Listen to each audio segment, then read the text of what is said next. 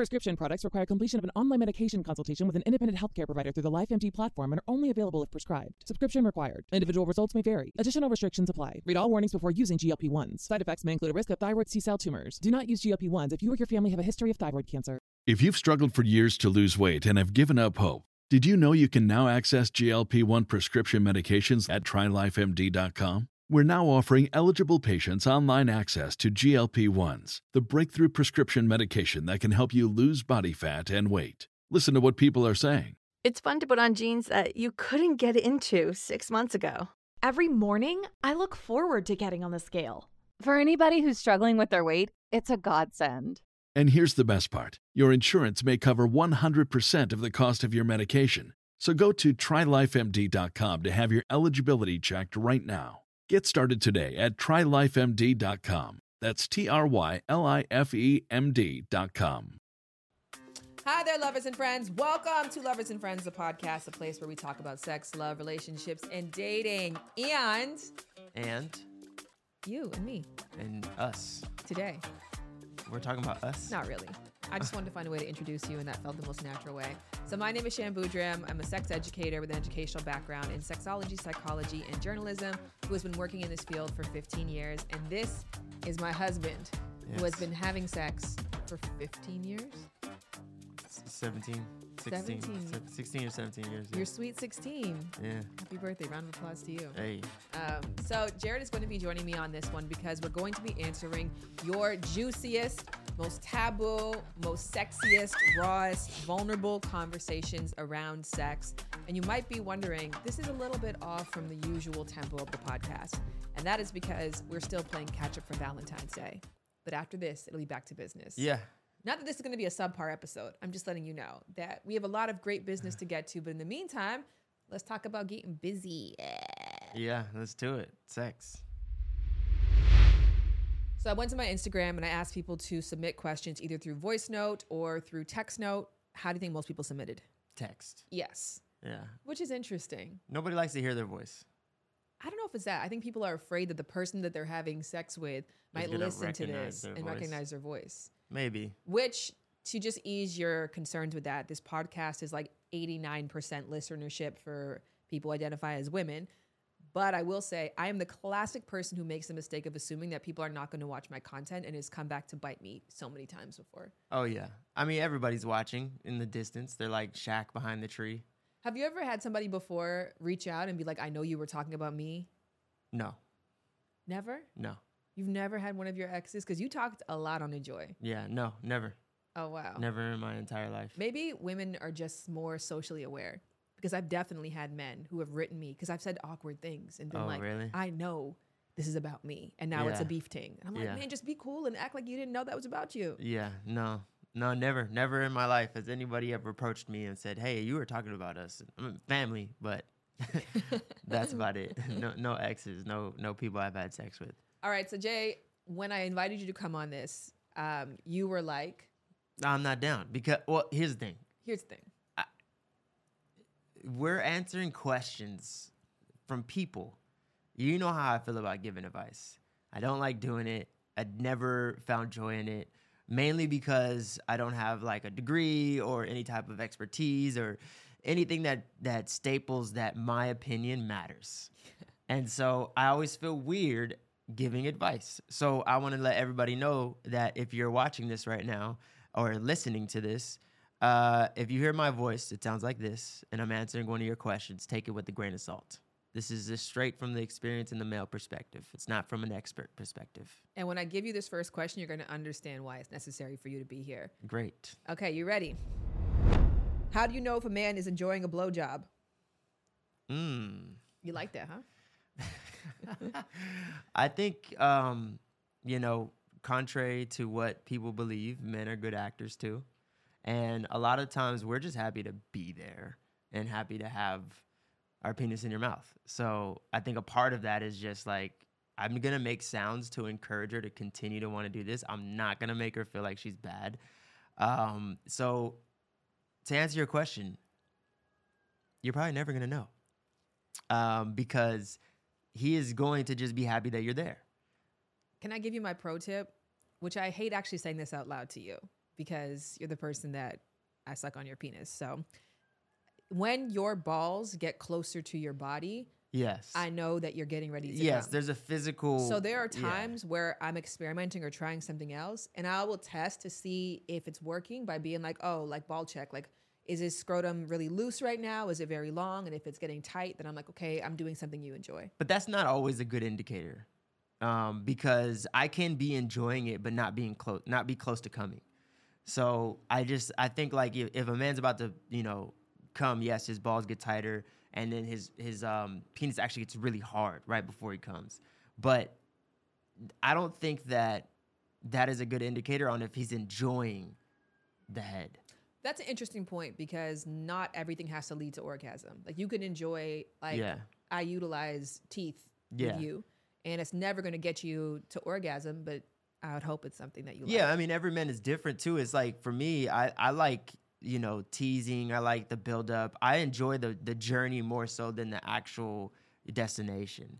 Um, so like, yeah, my balls might be loose, but that doesn't mean that I'm like, oh, when is she gonna finish? Like, this is just, let's move past this. Like, no, I'm still enjoying it.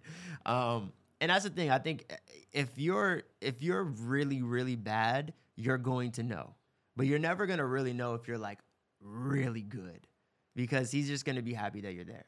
Mm-hmm. So I guess the litmus test is like, you might not know if he's enjoying it completely, but you'll know when he's not enjoying it. Let's flip the question. Do you know when I'm enjoying it and when I'm not?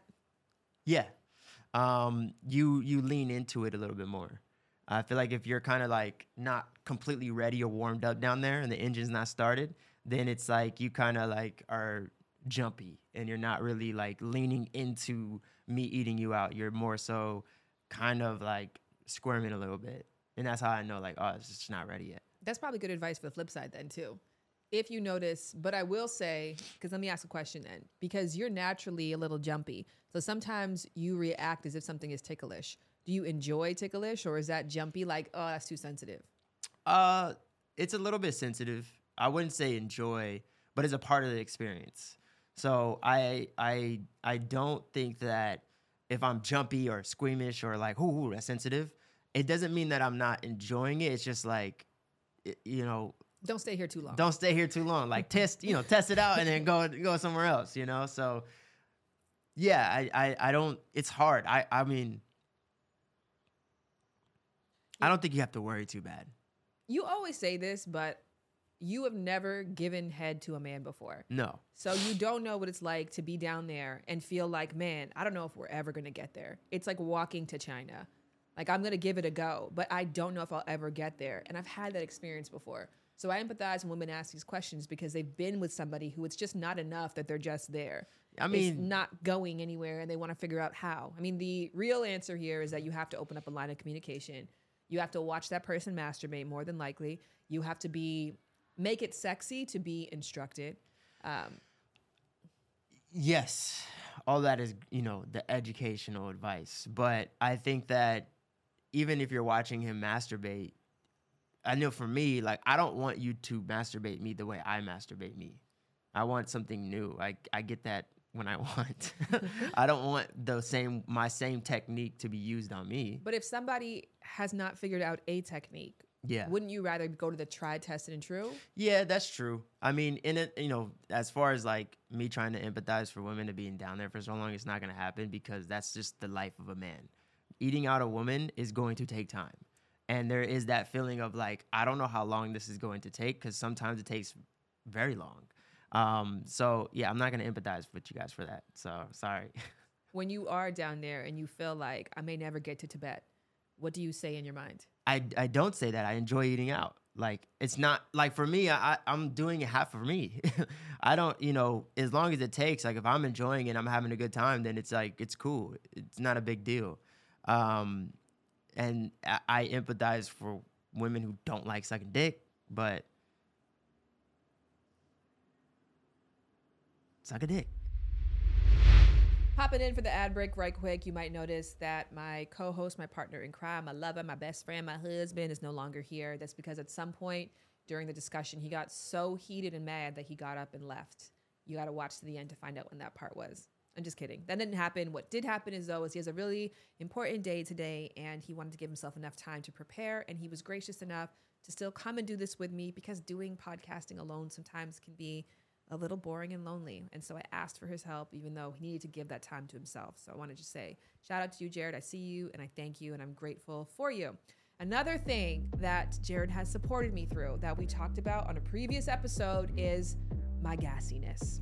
Luckily, there's a solution for the awkward gut stuff. Ritual and Symbiotic have created a prebiotic, postbiotic, probiotic that is here to help you balance your gut microbiome. Now, I have been a user of Ritual for maybe three years now. I used it as my prenatal for Ryu. That was how I got started. And I am obsessed. First and foremost, they're just beautifully formulated tablets that never make you feel sick, that are easy to take, and they are fun to take, if I'm being honest with you. And now that I've switched over to this formula, I can say that I have noticed a difference. And that's why I'm happy to bring in the postbiotic to my daily multivitamin family. I've made a devotion to myself this year to really prioritize my health. And truly, that begins with the gut. Daily three in one prebiotic, probiotic, and postbiotic with two of the world's most clinically studied probiotic strains to support the relief of mild and occasional bloating, gas, and diarrhea. Symbiotic Plus and Ritual are here to celebrate, not hide your insides. There's no more shame in your gut game. That is why Ritual is offering my listeners ten percent off during your first three months. Visit ritual.com slash lovers to start Ritual or add Symbiotic Plus to your subscription today. Again, that's ritual.com slash lovers for ten percent off your first three months. My husband and I have been together for nine years. I've been wanting to explore more, sexually specifically a threesome. I'm a bi woman and I would love to be with other women and share my husband. He's a little more reserved sexually, and although he's into the fantasy, he's more anxious about the act itself. Any tips to help my husband lessen his anxiety, or any tips for him? Mm. I understand the anxiety about it, because in theory it sounds fun, but then you go through all the different, you know, awkwardness. Like, am I going to do something that's going to piss her off? Is she going to do something that's going to piss me off? Um, you know, you've been taught for, I don't know how old they are, but for me, thirty-one years, I've been taught that, like, you're not uh, really allowed to have any sexual experience with anybody other than your girlfriend or wife. So implementing that is going to take some unwiring um, to get there. Uh, and so the anxiousness is normal. You know, I think if you just come up with a plan between you and your partner, if you're, if the root is you and, and her, and you guys are going into this experience together, then, like, set up fire escapes, set up some boundaries that are like, hey, you know, if you did this, I think that I would feel a way about this. And then leave room for surprises. You know, you might be in the moment and, and not bother you, and vice versa. You might be in the moment and you're like, I didn't think this would bother me, but it did. But if you guys go into it together and you guys made a decision together, then even if that experience happens and you guys both go, you know what, that wasn't really for me. And, you know, I, I'm glad that we did it, but, you know, I have some things that I can't really get over. Then you guys know. But I don't think the sexual experience itself should, you know, deteriorate you guys from ever trying it, or at least having the conversation of, like, if we were to do this, how would this look? Mm-hmm. I think I'm going to answer this question the same way, because we're going to see it different times. But there's a very big difference between the destination and the map. And a lot of people, I think, especially in sex, focus on the destination versus the map to get there. And that takes a lot of smaller steps, smaller turns. It might take some detours. It might take some pit stops. But rather than being like, I need, I'm at A and I want him to be at B right now, think about the route to get there. I'm a really big fan of sex workers for this reason. If I've ever thought about us with threesomes, that's always the first thing that my mind goes to, because that's a professional. It's more of a controlled environment. Maybe it's somebody that we both select on our own comfort. It's somebody whom we don't feel like there's a threat, um, or we're going to see this person in an awkward scenario. And if we do, we discuss that. But, or it could be something as simple as webcam, like using a webcam girl, you know, paying for that person's time along with your partner, and start the dialogue. So rather than thinking about, oh, like, I really want this and they don't want this, like, what are the logical five next steps that are possible before that person is comfortable enough to get there? Yeah, that's cool advice. That's cool. What would be your, like, logical next step for you? I think that um, I would just want to establish, like, how far. Like, is this free game? Like, are you going to have an issue? I remember having a conversation with somebody who was in a relationship with a girl and a guy at the same time. And I remember her explaining to me, like, I didn't care what happened during the sexual experience. I remember her saying, I don't care what happens during the sexual experience, but when it's time for him to come, he has to come to me. And I remember just being like, I would never have thought of that. Yeah. I would never have thought of that. I would have messed around and just wherever it happened naturally. Yeah. And then she's just looking at me like, I was here first. You're supposed to give me that nut. Yeah. You know what I mean? But um, so, yeah, just I just I would want to establish, like, what are the hard lines? What would be disrespectful to you? That actually brings up a great point, because it's also the power of watching porn together, because you may not even know to answer that question. So if you both watched the same adult film and came up with ten questions each based on what you saw, like, you'd have a higher chance of being in the moment and being like, okay, we know that this is something that might bother me. Yeah. But I don't know. No sex the first time is great with most people. Like, most times that you try something new for the first time, it's a little awkward. It's a little choppy. People's boundaries might get a little crossed. As long as you can have that aftermath conversation and you both are devoted to making sure that each other feels safe and sexually satisfied, yeah. It can go up. Yeah. It doesn't have to be, like, amazing out the gate. Yeah. Getting vulnerable here. I was and still am years later head over heels for my ex. We always were respectful if we disagreed. It's the best sex of my life. He is so loving and caring and comforting. So what's the catch? He doesn't want kids or to get married. And I feel deeply in my soul that I need, not want, to be a mother. So we had to part ways. I feel so guilty getting into relationships after him, though. The sex is never as good, and it does not matter how deeply I love my new partner. It's just not him. I've opened up to him about the most vulnerable parts of me, and I've never been so comfortable. To this day, we still have a friendship. When I'm in a relationship, I do not talk to him, but when it's over, I feel need to vent. I always go to him for advice. He's the person who made me squirt for the first time, have an orgasm without sex, the way he knows my body. How am I ever going to be with someone that I have this crazy passion and everything about us makes sense, but marriage and kids? Love is a drug. And it sometimes fools you into believing that you cannot recreate that same love with somebody else. That is the lie. Um, and you are not even allowing yourself to get over this guy. You guys are not compatible. You're sexually compatible. And that's cool, but you want kids. He doesn't. That is a major life thing. That's a no compromise zone. Yeah. Like, there are some things you can compromise on. You can meet in the middle. There is nothing in between. Let's devote our life to small people and let's live our lives for ourselves. Because that's going to lead to a whole slew of other problems. You know, if I didn't want kids and you did, and you strong-armed me into having those, you know, kids, when that baby wakes up at four in the, in the morning, I am not getting up. I'm sorry. You know what I mean? So it's just going to lead to to issues that I think you don't want. Um, and you'll be able to recreate that same passion, that same love. And you'll have another sexually compatible person who doesn't want to have kids. It's kind of that old adage, is it better to have loved and lost than never loved at all? Is it better to have squirted and lost that person than never squirted at all or had your best sex at all? It's better to have experienced that, because now you know it's possible. And when you were going out there looking for partners, at least you've got a blueprint of things and cues to look for. Yeah. It's much more difficult when you're in the dark and you're like, I don't even know if anyone can do this. Yeah. Um, so just like you found somebody who was your unicorn in that particular way, there are eight billion people on this planet, and you will find somebody who has that exact configuration that you're looking for.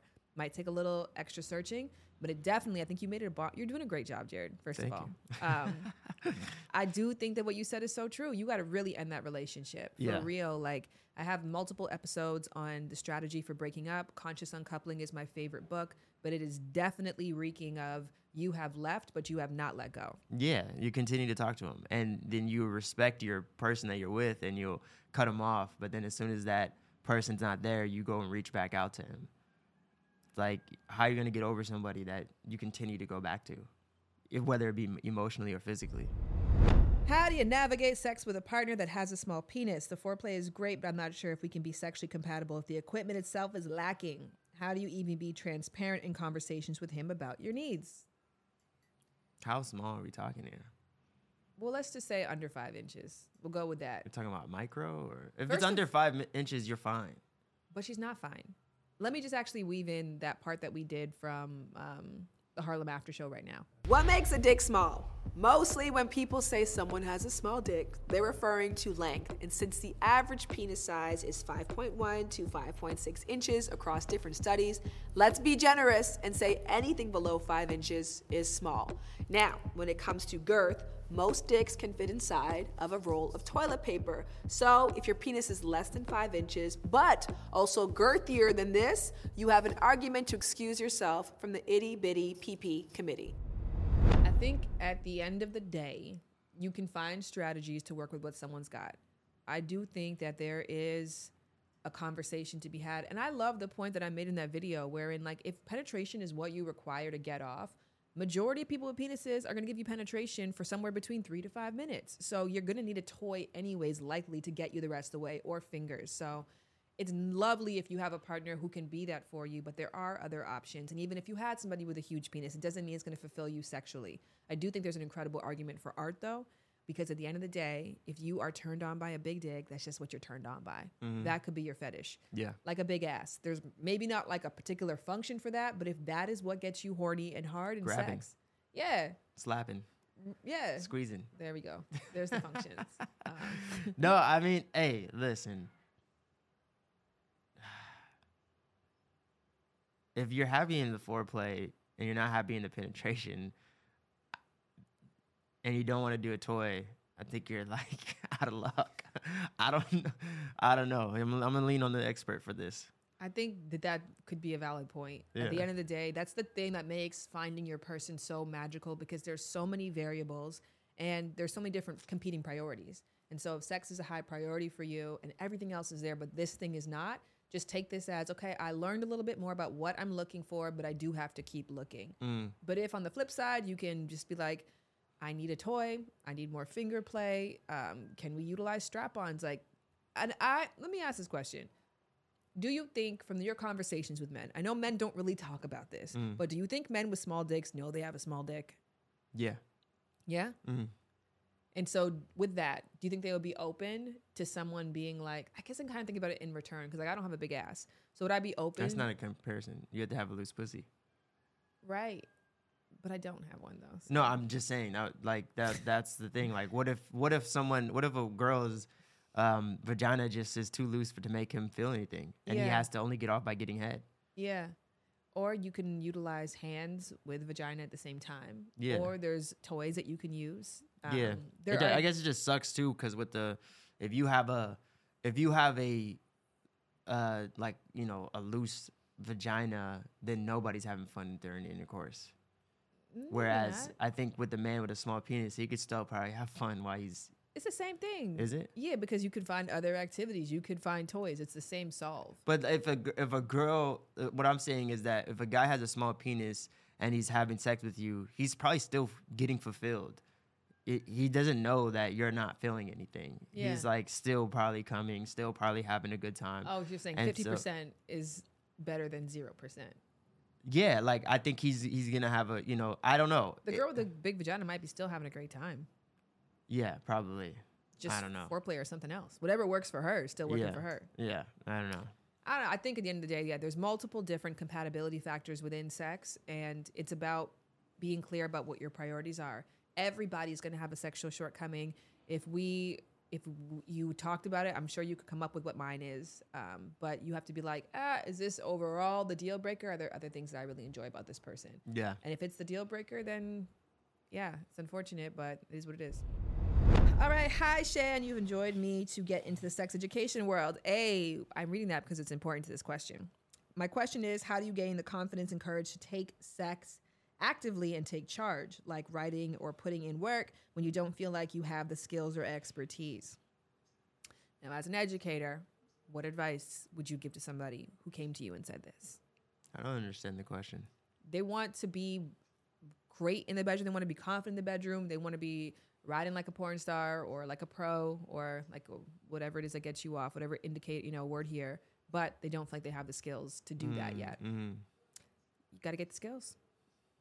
That's it. There's dick writing classes. You can work on your flexibility. You can watch videos or just experiment. Sometimes it's just cool in the moment just to try. I try stuff all the time. Yeah. Not everything works out. Um, my number one tip for experimenting and trying stuff is just move so much slower than you normally would. That just removes the fact of it being like a complete clusterfuck, because even if it doesn't really quite hit, you didn't hit somebody in the face by accident by trying to swing your leg over. So just slow it down, try new stuff, and then ingest new information. Um, Tayomi, who I goes by Glamzilla, she has a dick riding class, which you've seen those videos before. Yeah. Yeah.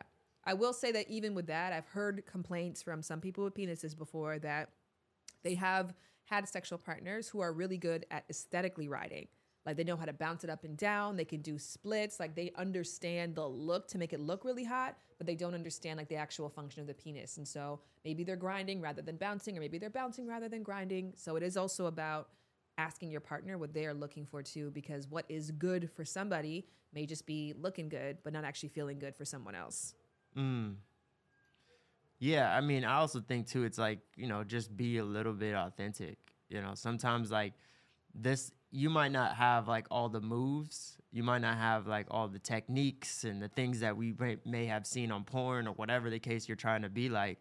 But when somebody's completely into it and infatuated and like just like in awe of you while you're having sex, and that you could feel like they're just sinking into you, that's enough. That's enough. You don't have to do anything else. Anything else that you do is going to be a bonus. Yeah, you can do all those classes and you can learn all the techniques and all that, but if you're like, if I look at you and you're somewhere else and I could tell mentally you're somewhere else, then it's, it's not going to be as good. I want to feel like you're there. And that's like the most important piece. And sometimes being there means matching energy. Because if you come in with like a preconceived notion of what you want to do, like what the plan is, the actual act may not call for that kind of energy. Yeah. So if you switch up, like you're not going with the flow. I mean, that's a big part too of like being great at something. You're able to apply art to it because you can practice that thing multiple ways, multiple times. That when you're in the moment, it just flows out of you. But there is a fine balance there, because if you get too technical, then you're not matching energy for the moment. Yeah. I always talk about that with you, that like one of my favorite things about you as a sexual partner is that you're like like Avatar. You feel like you're connecting with me. Oh. I feel that, like, and that you're intentionally doing that and yeah. making a really strong effort to be where I'm at, not where you want the situation to go. Yeah. All right. Hey, Shan, my question is about not having orgasms with partners. I have and enjoy them alone, but with partners, I feel shameful or uncomfortable or something. I just can't get my head in the game. I've had wonderful partners who have asked me how to get there or whether I'd masturbate in front of them. I just don't feel comfortable to do that. Would you have any emotional support on this topic? I've never heard a lot of women who have never had an orgasm, and what are the physical tips for that? But my quote unquote problem is the mental, emotional side of things. Wait, she's never had an orgasm, or so she's she never had an orgasm with a before, person? And she's never had an orgasm with a person, but she's not really ready or comfortable enough to show somebody how to get her there. Mm. Ooh. My advice would be turn off the lights. Turn off the lights, maybe blindfold each other. Um, remove anything, any outside stimulant that makes you out of the moment or second guess yourself. If there's something about your body that you're not really comfortable with, or something about, you know, maybe the sounds you make, you know, just try to eliminate that. Try to eliminate all the things that you may be like, oh, I don't really want this person to see this or see how I get off, um, because I don't want them to judge me. Um, I would just say, like, try to remove yourself as many as, as far as possible to where you're comfortable. Could be bad advice, but I think it's good advice. Yeah. I think that the episode that we had with Alex and with Mike Johnson about men's sexual insecurity is actually a really great one to re-listen to. It was a great one for me because I initially interviewed Mike, who talked about male sexual anxiety performance. I'm, I'm probably butchering that, but in essence, whenever he was with somebody he deeply cared about, he had a very difficult time maintaining or achieving an erection. And his reason for that was, if I really like somebody and I want to please them, it's like I get in my own way. And I never asked the question underneath that question. And that is what the expert encouraged me to do. He's like, well, why? What is it about you that makes you feel like when I'm around somebody that I want to impress, I won't be able to deliver, so I get really nervous? Is it size? Is it length of duration? Is it something that you've you know, told yourself about your body? Um, is it something that you've told yourself about that kind of person, you know, what they do? Maybe you have got internalized misogyny where you're still like, oh man, good girls don't. Whatever it is, you have to ask the question underneath that question, because yes, you've identified that there's something emotional that is preventing you from feeling comfortable enough to get physically there with someone, even though you can do it by yourself, but you haven't answered the question as to why and what that is. Yeah. And that can take some work and some time and some help. Um, this episode's not sponsored by BetterHelp, but if it was, this would be a great place to plug that in. yeah, yeah, I, yeah. That's tough. I don't, I don't really know. I think that um, I've always been fortunate enough in sexual experiences that I am kind of down to figure it out in the moment. Um, you know, there's there's experiences that I feel. May I've I've been with women who are like, oh, I don't want you to eat me out, you know, or I don't want you to do this, or you know, uh, I'm scared to to try this, or whatever the case may be. And I've always understood it, but I I always like would think about it from a perspective of a woman of like, all right, well, I enjoy eating out, and she doesn't want me to do that. Is it possible that she may have been told, or maybe that she didn't smell great, or you know, she, she's like nervous about that, um and so just constantly trying to reassure, like, no, like, you smell good, like, you're good, it's fine, I promise you, like, this is something that I want to do. Um and eventually, you know, it would always get there throughout the relationship, but I would just try to figure out what is it about this experience is making her uncomfortable. Yeah. And I think, again, kind of going back to the difference between a destination and a map is also identifying, like, once you know what that why is, what are the little steps along the way that you can utilize to get you more comfortable? Maybe it's just looking at that person's picture while you masturbate, getting comfortable with that idea. Maybe it's phone sex, like old school phone sex, not FaceTime sex, where the person's just hearing you and maybe you don't even tell them you're masturbating. Maybe it's text messaging. Um, you have to find whatever your small ends are and be like, okay, what circumstances allow me to feel open? And then eventually it'll make it easier for when the time comes to do it in person that you've got more information to work with. Yeah. My husband is not as adventurous as me. Even simple things like handcuffs or anal. How do I navigate this and open his mind to some of the sexual experiences I want to have while we're young? Dang. Handcuffs and anal. Like... Are they together, or is that like just two separate ends? My husband. Oh, oh, you mean like, like handcuffing them while... Yeah, or is it like handcuffs and anal? Handcuffs or anal, they said. Uh, handcuffs and anal. Dang, that's a wide gap there. Handcuffs are like the entrance. Like, um, you know, I think a lot of times men have an issue doing things like that, because of the way that they have been internalized what it means to do that with a woman. And if you're wifey, I know a lot of men, a good, a good friend of mine is like, I don't do certain things with my wife because it will make me look at her different. That's something that he has to get over with. Um, and he has to deal with. And he has to know that that's something that is like hindering your guys' sexual experience. Um, there's nothing that you could really do to help him walk through that, because it just comes down to an internalized misogyny and uh, the patriarchy of like, hey, I only do this type of things when I'm cheating, or I only do this type of things with a girl that I don't really care about. But if I chose you to be my wife, I I view women who allow me to do anal and do handcuffs as a certain type of woman. And if I do that with my wife, it's going to affect the way that I view her. It's completely on his end of he has to figure that out. Um, and there's nothing that you, there's nothing that you can do that's going to make him walk through that door.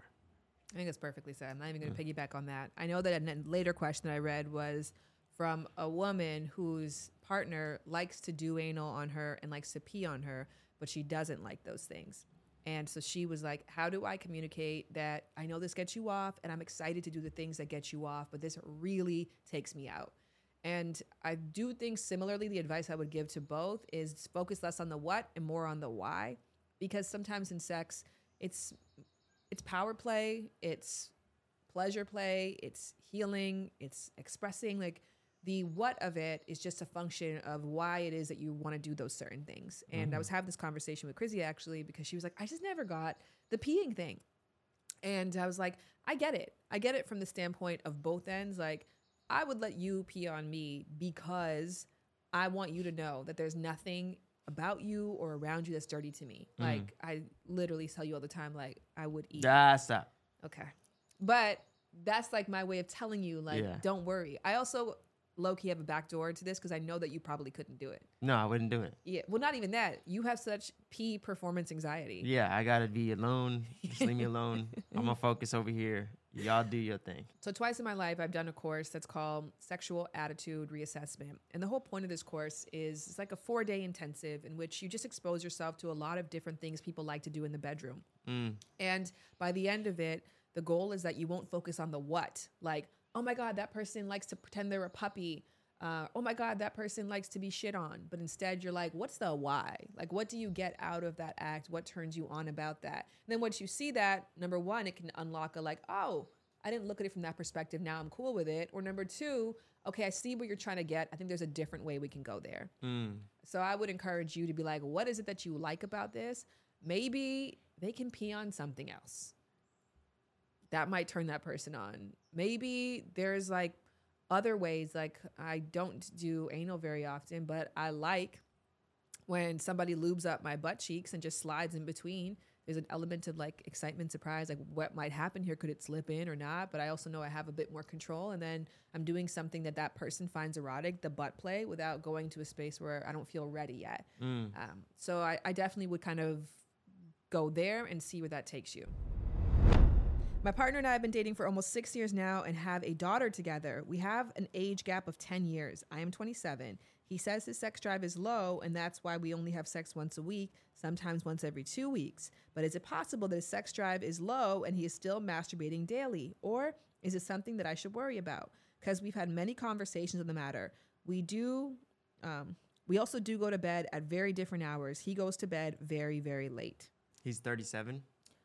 He might be thirty-seven, or I'm hoping he's thirty-seven, not seventeen. Not seventeen. Yeah. They didn't specify, so. um, yeah, it's possible. He could be masturbating. Um, also, too, it's like it's they're busy probably. Um, I think that, you know, that I wouldn't even put it past like he's thirty-seven. Maybe his libido did drop. You know, I, I always have a thing where if it's not him masturbating and getting off somewhere else, then it could be the libido thing, and maybe he has to, or you guys can work together on figuring out how to rise that libido, because there is diets, there's there's definitely medication, there's definitely ways to rise that up. Um, and, you know, maybe, you know, there's like ways to kind of stimulate his, not a, I wouldn't say sexual attraction, but his, you know, turn him on. Uh, in ways that maybe you did in the past that you're not doing anymore, or he's not doing for himself. Maybe he doesn't feel like he's as manly or as, as you know, masculine as he could be. Maybe there's, there's, there's so many things that I think could be discovered through the conversation. But it's a tough one to have because, you know, it's easy to just lean in on, well, I'm busy. We're going to bed at different times, you know. I think I always go back to the fact that sex does not take as long as people think it does. Um, we had sex last night and you're like, I'm so tired. And I'm like, trust me, this is not going to take the two hours that you think it will. Yeah. Um, so I think that that's something to always remind yourself of. Record yourself having sex next time and then allow yourself to be like, that's a, a solid twelve minutes and everybody had a great time. Like yeah. You may have, especially when you have a kid, maybe you've got a space for two hour sex once every two months or whatever that is for you, depending on how much help you have. But the rest of the time, like, you'd be surprised at how quickly you guys can have that connection and get that sexual release, whatever it looks like to you, within a time that's manageable to both of you. Yeah. I do think that the libido question we could answer all day long. It is the number one question that's asked of sex. I think it's important to note because if you are in that space, know that many people are trying to figure out this problem and many people have not. You have got to get creative. You've got to ingest a lot of different options. I can go through ten different programs that I've heard of before. One and a half of them might sound interesting to you. None of them might. You just have to continuously be curious to figure out, like, how do we get on the same page? I think a big thing is asking the hard questions. We've definitely been there before. Yeah, and go out. Yes. Sometimes it's like the big mundane one. Of doing the same routine every day. And if you're balancing a lot, if your work is very stressful, if you're in crucial times in your career or whatever the case may be, like, sometimes it's like, you're just in the fold of life, and sometimes you have to break that up by doing something new. going out, seeing, doing something that's not in your normal routine that might spawn that like sexual feelings going again. So I wouldn't lean it always on he's not into me. Sometimes it's just circumstance. Yeah. And I always say to people, when you want to see a big change, it has to come from more than just your mind. Because if we could change our mind, then change things, everybody would have all their goals met. They would have all their wellness needs met. Like yeah. It takes habits. It takes manual effort. Yeah. And that feels icky when it comes to sex drive because yeah. there probably was a time where you didn't even have to think about it. It was on site. Yeah, because our thing is new. What we have is new. Learning our bodies are new. Learning what we like are new. You know, going through the fold of life with each other, that is that's a completely new thing. You don't have to adjust your your routine. But if you've been together for ten years, you know, at a certain point, there's a routine that happens in your household, especially when you have kids. Like, it gets to a point where you're constantly feeding and doing things for other people, and then you come down to it. Sometimes the most easiest thing is just to lay down with each other. Um, but I just think setting up ways to kind of break that mundaneness.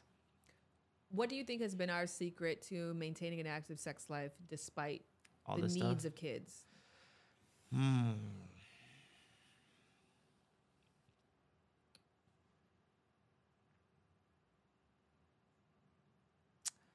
I, doesn't it sound terrible, but I've noticed that if I am consistently working out, my sex drive is higher. Why does that sound terrible? I don't know. Some people might, I don't know.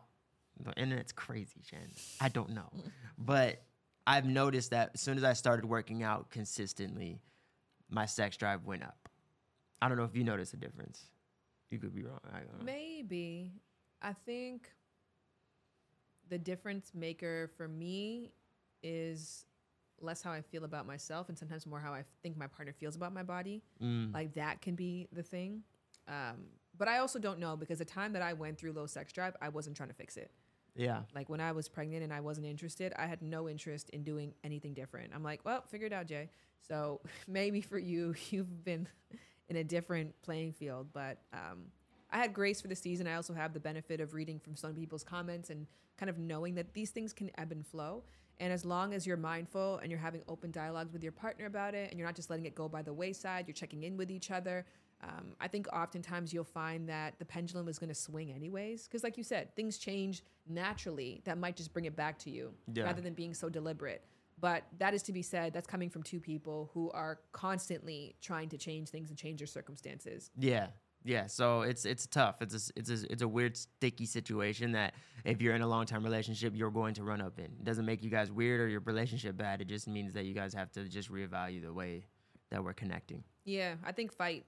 It's not yeah. always fight in that direct way like you explained. Mm. Like, it could be fighting to make time for working out. It could be fighting to make time with your friends. Like, you have to be actively fighting against the flow of life, um, as you would call it, saying fuck you to life. Yeah, and sometimes it feels nice to go out and, and get hit on by other women and then feeling like I am I'm, I'm the fucking man, you know? And like, vice versa for the woman. Like, sometimes it's nice for her to go out and be, you know, treated a certain way, like, by other people that she finds attractive. And then coming back home, like, I am I am confident in me. And coming home with that type of energy can set off a chain reaction. Some people are scared of that. Yeah. Some people don't like the the idea that their partner is being flirted with, but it could do your relationship a lot of benefits. So, you know, take that with a grain of salt. Fuck you, Shade Room. Oh, why? I don't know. I think, long story short, what we're both saying is that if you're not mindful and you don't have the fight in you, it's probably not going to just resolve itself naturally. Yeah. But the fight doesn't have to look in that specific way that you think, where you're constantly going to your partner and being like, come on, come on, come on. Oh, that almost does the opposite. Right. That'll do the opposite. If you're coming to him like, why don't you want to have sex with me? Oh my God, come on. You're such an Aries. It gets to a point where you're just like, I pull the husbandly duty card on you. Do you hate it? No, it's fine. That's better than like, come on. Dude, the, the one thing I don't like that you do, you do this weird flirtation come on to me thing, that you do it in an annoying way. Like, you do it to be annoying instead of being sexy. But let me be clear. Whenever I do that, I actually don't want to have sex. And sometimes when you try to have sex with me, when I'm being weird, annoying, flirty, I'm like, oh. Because I just want to get this over with. Like, stop well, don't the worry. weird flirting thing. Like, I'm just let's just finding move. joy in bothering you. It's like my playfulness. Yeah, I don't I like actually, it. when I am weird, weird, flirty with you, which I, like, I think I got that, like, from, yeah, I got that as a child. Like, yeah. It's something I've had my whole life. I enjoy it, but it's not actually sexual to me. Okay. It's well, just bullying. I don't like it. That's the whole point of it for me. Yeah. So just in telling you from now on, if I'm doing it, don't feel compelled that it has to go somewhere. Because if you try to be like, oh, let me appease, I'm like, ah, oh, that wasn't what I wanted. I just wanted to bother Jared. That was mm-hmm. the point. Mm-hmm. This is a question about vaginismus. It's quite a lengthy question because this can be a very emotional topic. This is a sexual dysfunction in which people experience a lot of pain from penetration. The vaginal muscles can spasm up. It can make it feel like a knife is running through you when it's supposed to be something pleasurable. Um, it's like a Charlie horse, in essence, that happens inside of your vagina whenever you try to insert something in. For some people, it can be a tampon. For some people, it can be a partner or a penis. Uh, dilators are a therapy that a lot of O B G Y N specialists, or you can go to a pelvic uh, health specialist to figure this part of yourself out. You do not have to live with vaginismus. It does take work and time. I know many people who have had great success with it, although I do understand that while you're going through it and trying things that may not be working, it can feel very defeating. So first and foremost, I want to empathize with you. Now, I don't want to necessarily give you any medical advice here because I am not a medical expert, and I do believe that down the line, we should definitely have, I know there's a specific title for it, like a pelvic floor expert. There's somebody on Instagram called the Vagina Harborer. Mispronouncing that, please go to the show notes. I will link that person who does a lot of information around um, P C muscle health, and the misinformation that's out there about this particular muscle is vast and wide, maybe pun intended. So please do yourself a favor and invite experts into your world who specialize in talking about this. I will say the question overall is like, how do I tell my partners that I'm struggling with this? I think this is an easy opportunity to be like, your dick is so big that it makes me afraid and it triggers my anxiety and it I tense up. No. Why not? No. Don't do that. You don't think that men would be like, oh, like you're telling them about something that you're going through, but then you're also giving them like an ego pat on the side. Um, no, you're lying. Maybe it's the, maybe it might be the truth. I mean, you're mind lying. you, a tampon is too big. Anything. That's the point. You're lying. It's not a lie. You're lying. Okay, Jay. What what would you suggest then? Tell him that you have vaginismus. Just tell him, hey, we have to go to the doctor.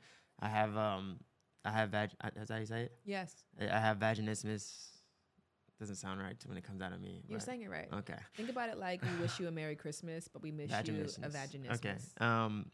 Yeah. Just tell him that. Like, I have vaginismus, and I I want to figure this out. Because I enjoy sex with you, but right now it's just not enjoyable for me. It feels like a knife, and it and it's not. It has nothing to do with you. It's not. It's not your penis. It could be a tampon. So it's not a. It's not a situation that I think we could just fight through. We have to go to a doctor and really get, um, you know, the proper care so that we can have the sex that we want to. Now, the reason why I'm giving this advice is because in the Mike episode, when he talked about his sexual dysfunction in which he had male performance anxiety, the way that he worded it is, I like you so much that it's difficult for me because I get in my head because I really want to please you. If I didn't like you this much, I wouldn't have this problem. And so it brings that person in on the team while also stroking their ego at the same time. Do I think that that's part of the truth? Yes. Do I think that there's more to that truth? Absolutely. And that's something that, you know, um, but I do think that it can make the conversation a little easier yeah. if you stroke while you tell the person about, here's something that we can't do sexually. Yeah. Well, then he Googles vaginismus and then he realizes that all it takes is a freaking pinky to hurt you. Well, it's not always that, though. It could be, it actually could be a truth behind it because it is something that is both physiological and psychological. There is a uh, relationship that exists between the two. So yeah. Similarly, I could Google male sexual performance anxiety and come up with a different story, but I may just take what you said at face value. And there is a reason why that clip with Mike had millions of views and multiple shares. Yeah. People liked it. Yeah, they they want to be stroked. I get it. But I always just think like you're, it's the same, I feel that's the same way as like women lying about orgasms. It's like you're not really doing yourself any favors. Right. You're, you're just you're just but, stroking his ego, and he's like, yeah, I made you come four times last night. I don't want to hear none of that little dick shit. I'm, I made you get it. So, yeah, fuck out of here with that. So I just feel like, you know, w- why lie? Like, it's an actual medical term. There's actually science behind it. Like, we don't have to stroke the male's ego. I, I want to give us a little bit more credit that we'll be able to handle information like that. Communication is not about what you say. It's what you want to accomplish. And in this case, what you want to accomplish is to create a space where the person is mindful of the pain that you experienced during sex, while also still excited and encouraged to continue a sexual relationship with you at your pace. I think that even though the words may not be one thousand percent on the nose, it is definitely to the left truth. It's not a lie. It's to the left. I think that this could be a way to do that. So... this might be where we end things because we're clearly differing. Mind you, like I said, this is definitely a topic for an actual medical licensed expert. Um, this is definitely a conversation to take there, and I want to highly encourage you to do so. I'll do a couple more research resources for you in the info box to look to because this may not have been where you wanted to go with this, and I can acknowledge that. You know why? Because I'm comfortable with my shortcomings. You didn't like that. I don't know what, you, what you're saying to that. Are you saying men are not comfortable with their shortcomings? I don't know. Am I? Listen, guys, give men a little bit more credit. Y'all talk about us like we can't take a, a criticism. We can. If, we, if, we're, if we're in a relationship, we could deal with it. You ain't got to tell me my dick's big so that you can get help by a doctor. I promise you. You'll be all right. Although your dick, in our in essence, would be too big. Huh? Your dick would be too big. For what? Vaginismus? For anybody, Jared. Why? Because you have a huge penis. Uh, she's, there she goes again. I can't believe anything she says anymore. You can. You you you have math behind it, so it is what it is. Yeah, yeah, It yeah. is what it is. With that in mind, Jared Brady, thank you so much for joining me on this episode of Lovers and Friends. It's been a joy. This is a style that I would like to incorporate more, especially during times where we're bogged down. If the alternative to putting out a more traditional episode is not putting out one at all, I would like to fix that. And the way I like to do that is by having these Q and A episodes every once in a while. Yeah. So I hope that you guys really enjoyed it. Um, and if you didn't, you know where to go to tell me off. Where'd they go, babe?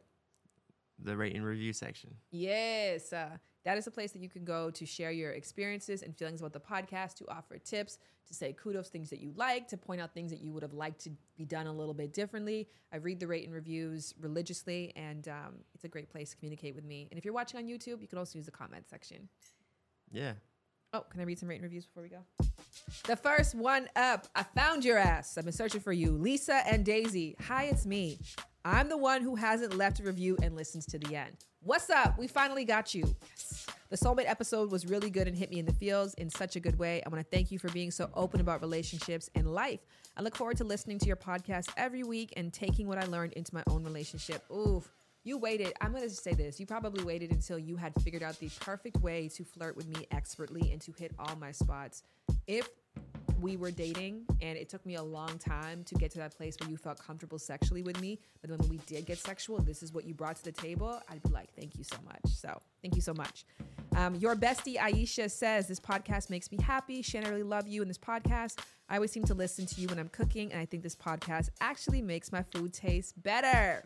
That's amazing, because I definitely know I couldn't help you in the kitchen, but I'm glad that I inadvertently do.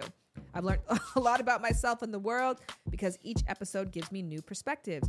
I want to hear an episode about H I V and AIDS, and one of my uh, platonic friends, okay, and one about why women need platonic friends with other women.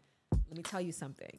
I have been delaying putting out this episode about platonic friends because I want to do it justice, because this is a topic that I deeply struggle with. Um, and I have really been putting the work in. I thought I would put it out this week. It didn't end up working out. Maybe next week, but no, kind of similar to the comment above. When it does come, it's going to be right on time. And I would have done my research to ensure I do this topic justice, because it's important to me, um, just as important it is as I know to many of you. Okay, Alex says, hey girl, I've been a supporter for over ten years now. That's always so crazy to read uh, for many reasons, but it's just, thank you so much for that. That's from Gabby. I love how you bring so much humanity to the world, especially right now in such a hard time where disconnection is more common than connection. I would challenge you to say that disconnection might be more common than connection in your given circle. I believe that connection and opportunity is all around us. I also think that the friendship episode that I talked about really illuminated that for me, because in having those dialogues, because I felt that, like I felt a deep well of disconnect. Um, but the more that I talked about it and explored, I was like, maybe it's me. And the maybe it's me question actually brought me to a very interesting aha that I'm excited to share with you. You left a compliment and I tried to sun you. That was kind of fucking weird. I hope that didn't feel weird, but thank you so much. All right. Somebody said, just wow, I want to thank you for these conversations. They're so important. Not somebody, that's Fancy two seven eight. And let's try to find a bad review really quickly. Okay, well, this week, wow, there's a lot of you who, you know what, let's not even go there. A lot of you like Jungle Hair and D Chet and Amber and Trees and Amber Kid and Miss Bozak. A lot of you guys took the time during the month of February to show love, and I want to say thank you. During a month of love that was nuts for me, having you all here as a grounding force has been everything. So shout out to you, love to you, and let's talk next week. Lovers and friends, lovers and friends. I'ma take you on a trip, baby, I don't pretend. I said, lovers and friends, uh, I'ma hold you down, down to the end. I said. Lovers and Friends is executive produced by Shade Entertainment's Shan Boudram. It is produced by Boudram and Chrissy Cruz with production support from two S Entertainment's Adam Krasner and Brianna Barone. The Lovers and Friends theme song is produced by Sean Ross and performed by Jared Brady, who also does the scoring and engineering on our episodes. Lovers and Friends is powered by Audio Boom and made possible by our incredible sponsors, who you can show love to by reading our show notes. Selling a little or a lot, Shopify helps you do your thing, however you cha-ching. Shopify is the global commerce platform that helps you sell at every stage of your business. From the launch your online shop stage to the first real life store stage, all the way to did we just hit a million orders stage? Shopify's there to help you grow. Whether you're selling scented soap or offering outdoor outfits, Shopify helps you sell everywhere. From their all-in-one e-commerce platform to their in-person P O S system, wherever and whatever you're selling, Shopify's got you covered. Shopify helps you turn browsers into buyers with the internet's best converting checkout. thirty-six percent better on average compared to other leading commerce platforms. And sell more with less effort thanks to Shopify Magic, your A I-powered all-star. Shopify powers ten percent of all e-commerce in the U S, and Shopify's the global force behind Allbirds, Rothy's, and Brooklinen, and millions of other entrepreneurs of every size across one hundred seventy-five countries. Plus, Shopify's award-winning help is there to support your success every step of the way. Because businesses that grow, grow with Shopify. Sign up for a one dollar per month trial period at shopify.com slash audioboom, all lowercase. Go to shopify.com slash audioboom now to grow your business no matter what stage you're in. Shopify.com slash audioboom.